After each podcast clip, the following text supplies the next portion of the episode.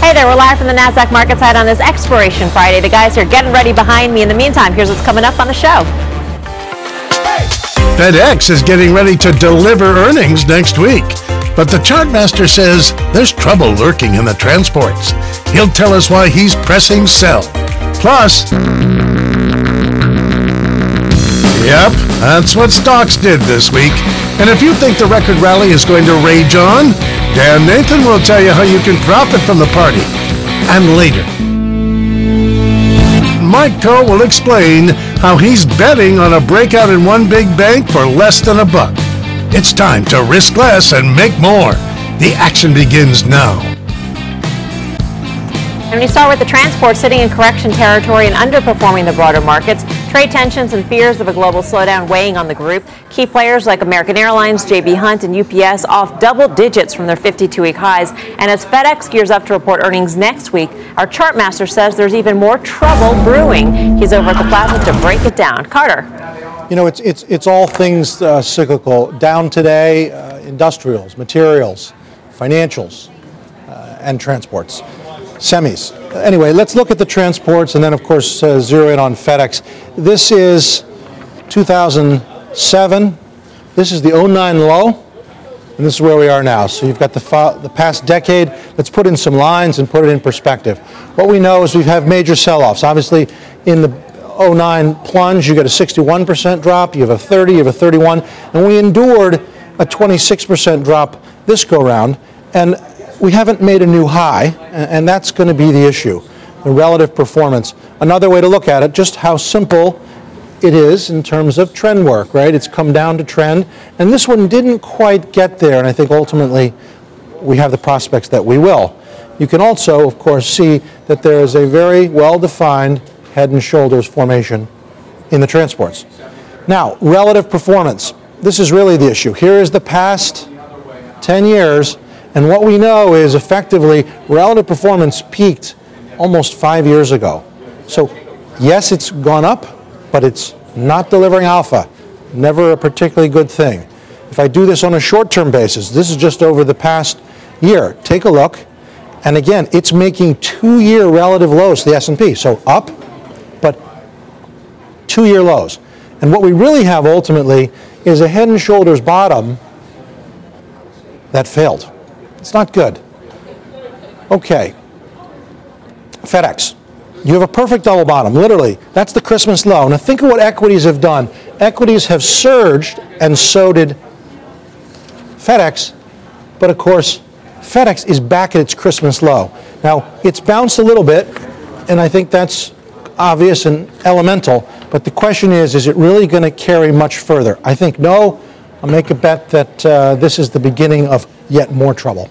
Okay, so thanks, Carter. Mike, what's the trade? Yeah, I think when we take a look at FedEx, I mean, obviously, one of the questions we have to ask ourselves fundamentally, because we're looking at a company that's trading at about 10 times earnings, what is the problem here? Why does the market see so much trouble ahead for FedEx?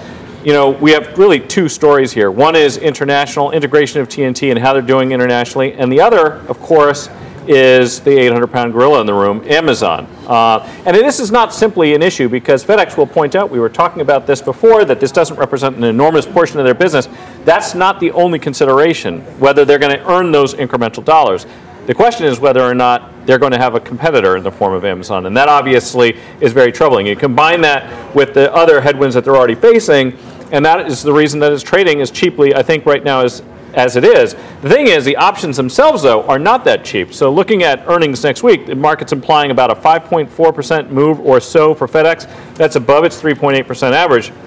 So we're going to use a structure going into earnings that we have talked about probably infrequently, but I think it can be a very good trade in some situations where you think that a run, and we've had a little run up here, might come to an end. Specifically, I was looking at the July 170, 175 call spread, and I want to sell that call spread when I was looking at this earlier today, you could collect about $5 for those 170 calls, buy the 175s against it for 310. So net net, you're collecting about $1.90 of that $5 wide spread. That's nearly 40% of the distance between the strikes. The thing is that if the stock just sits here, you're going to start collecting some decay. It can rise marginally, you can still see some profits, and obviously if it declines, then you're going to get to keep all of that money. One other point I would quickly make is that even if they do surprise to the upside. So let's say that they got maybe a 5% pop, call it eight, eight and a half bucks from here. That's going to take it up to about 172 and a half. That's the break even even if it goes up more than that, hits that 175 strike, this isn't going to go immediately to the full value of that $5. So it's not as if you're simply going to collect nearly two and risk three. It's probably more like an even money bet, but the probability favors you. Yeah, I think the main point here is that Mike thinks the options are really expensive into this identifiable event. And I think the flip side of that is that Carter's charts point to lower lows. And if you really are convicted that if they miss, which they've already kind of given us some sense that the quarter that they just ended is not going that well, and then guide down enough, even at 10 times earnings, this stock has another 10% downside. Mike's trade gives you a very high probability of some success. It does not help you capture what would be maybe a 10% sort of move. So there are two. This is an options trade mm-hmm. for what I think is a pretty interesting technical setup into a fundamental event um, that makes sense because implied volatility of the price of options is high. Yeah, this is not an effort to go out and try to hit a home run in case they really disappoint. This is where we think that there could be at least some immediate ceiling and some weakness, and you're just trying to hit a single here. And you know, it's funny, the 10 PE, that's always the seduction. I think Caterpillar is down f- almost 30%, still from its high, it's had a PE of 10 all the way down, meaning that doesn't mean anything. The When value thing- trap. Of course, when things go bad, that doesn't mean Then a it gets the downgrade. Then it gets the downgrade. Right, As it exactly. just did. All right, from shipping to staples, it's been a monster month for the sector. The XLP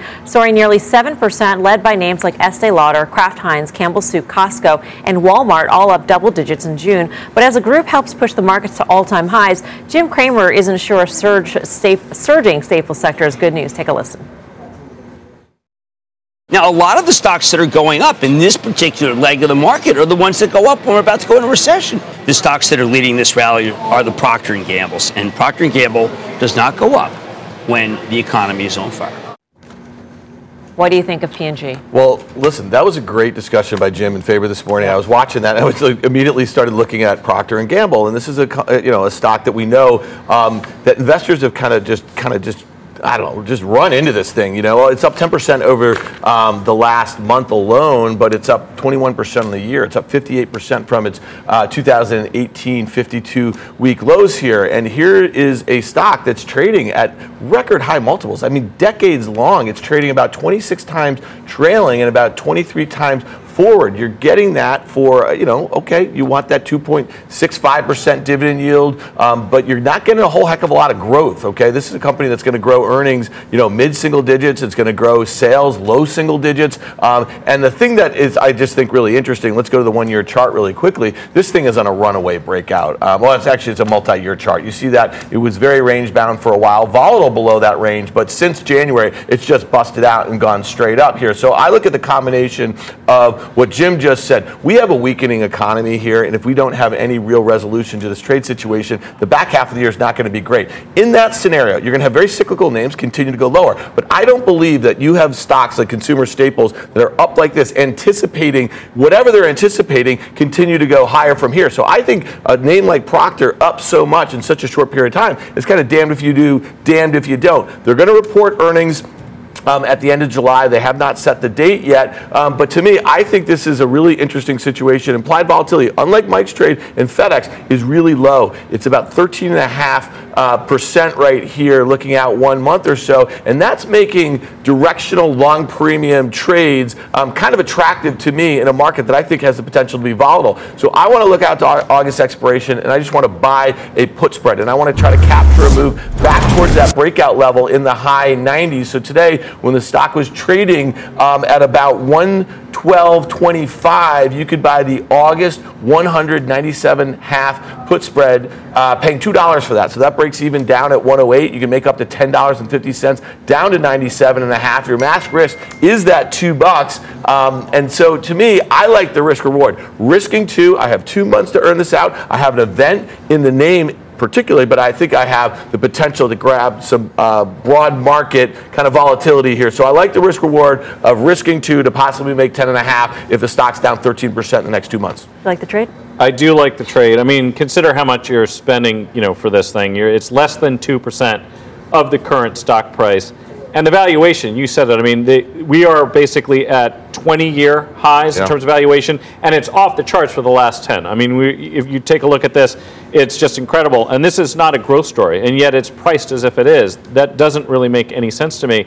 You know, one can only speculate that this is essentially a combination of two elements related to low rates. You know, one of them is a chase for yield. The other arguably could be that you know they have a lot of maturities that are going to be rolling off on the on their fixed income side, their debt side. Maybe people think, oh, you know, low rates they get to refinance a big portion of their balance sheet at low rates. Well, guess what, people? I mean, low rates isn't a good story in terms of even just keeping up in uh, I mean, growth. the important thing is, raise is this phenomenon I mean- is not specific to consumer staples, right?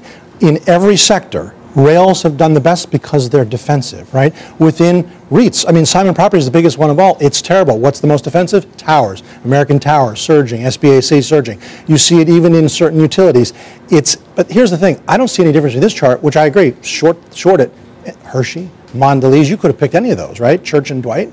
But Procter & Gamble maybe is the biggest. Is that why you picked it? Yeah, that I think it is the biggest. It's the largest component within the XLP. That's the Staples ETF. And to me, I just think it's a very, very crowded trade. And I think And that again, it's if under waste any- management, If there are any stock-specific issues in this when they report next month, this stock will be down at 100. And like some that. of those crowds are both hedging or exiting some of those positions. You talked about a lot of the REITs and some of these places. The people that own these things have been paring back those positions and hedging them. All right, for everything options action, check out our website, optionsaction.cnbc.com. While you're there, check out our super cool newsletter. What are you waiting for? Here's what's coming up next. Lucky for you, Mike Khouw has one big bank stock he's betting on for a big breakout. Plus, calling all options action fans. Reach into your pocket, grab your phone, and tweet us your question at Options Action. If it's nice, we'll answer it on air when Options Action returns.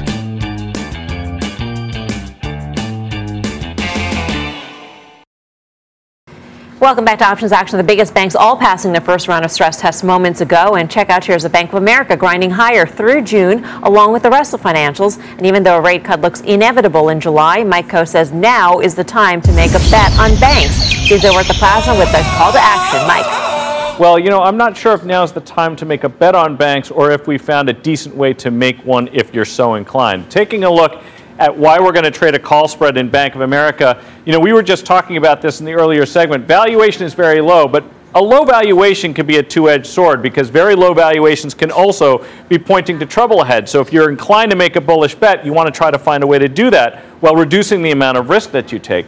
And actually, we have an opportunity right now because options in the name are exceptionally cheap. Going into earnings, you know, typically this thing moves about 4%. It's implying a move of about 2.5%. That's basically a tell that options prices are lower than they normally would be. Fed cuts, I mean, obviously, this is one of the big headwinds people are always talking about low rates, low rate environment, bad for banks. I think there's other issues that we could potentially be concerned about, but obviously, if you have very low valuation, some of the bad news is priced in, and options are exceptionally cheap, as we were just talking about.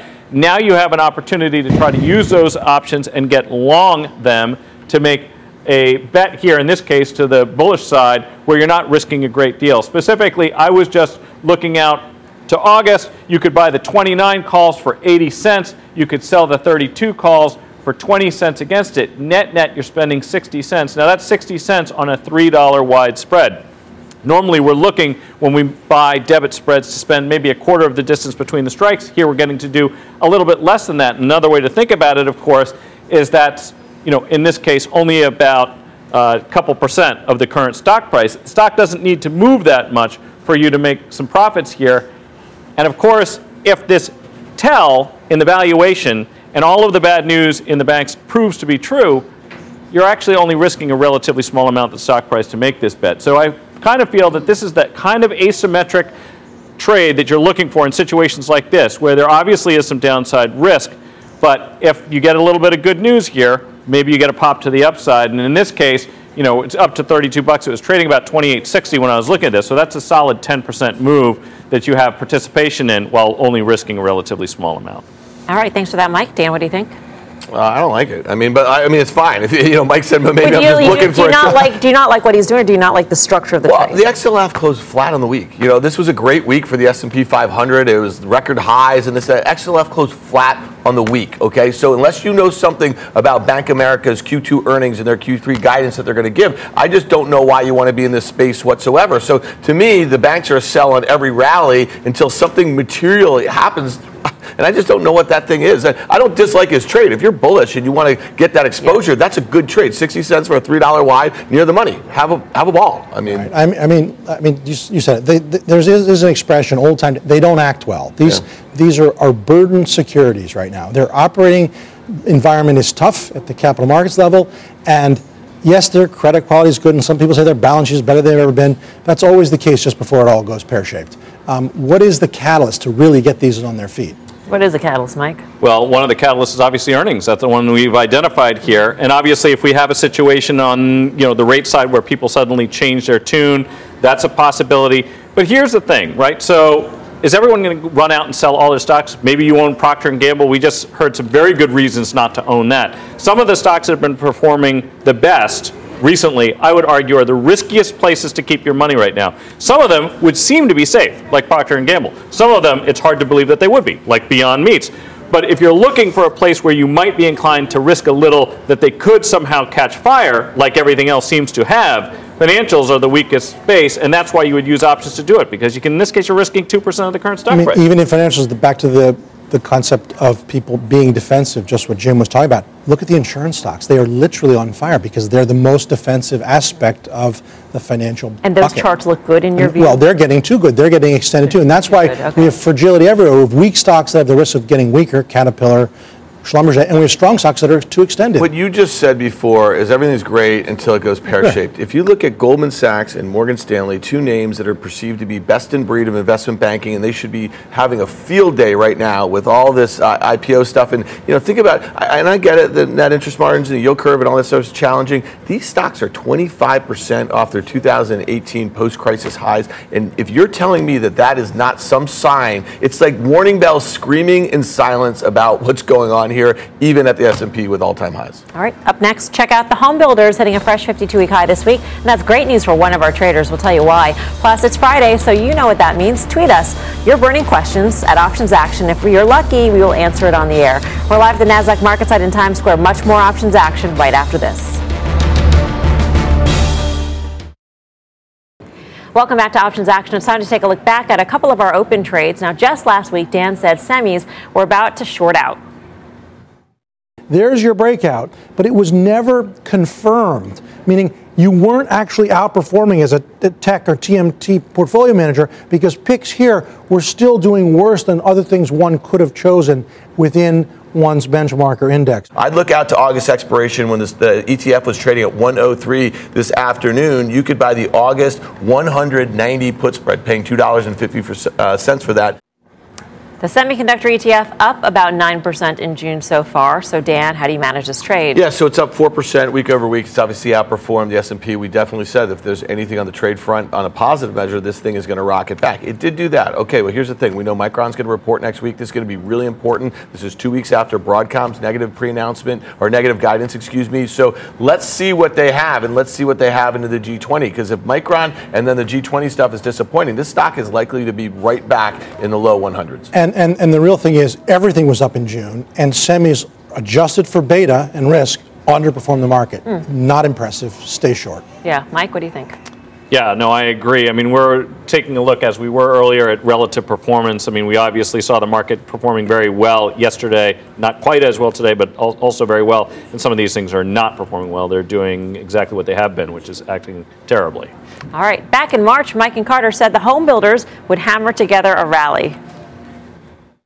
If you take a look at all of the stocks that are comprised in the XHB, which is the S&P Select Home Builders Index ETF, what you're going to see is that the valuation of that whole group is trading right now about 12 times forward earnings. That's a pretty cheap multiple, but the home builders themselves, which are a subset of that, are actually much much cheaper. You could just look out at the June 38 calls. Those are essentially at the money.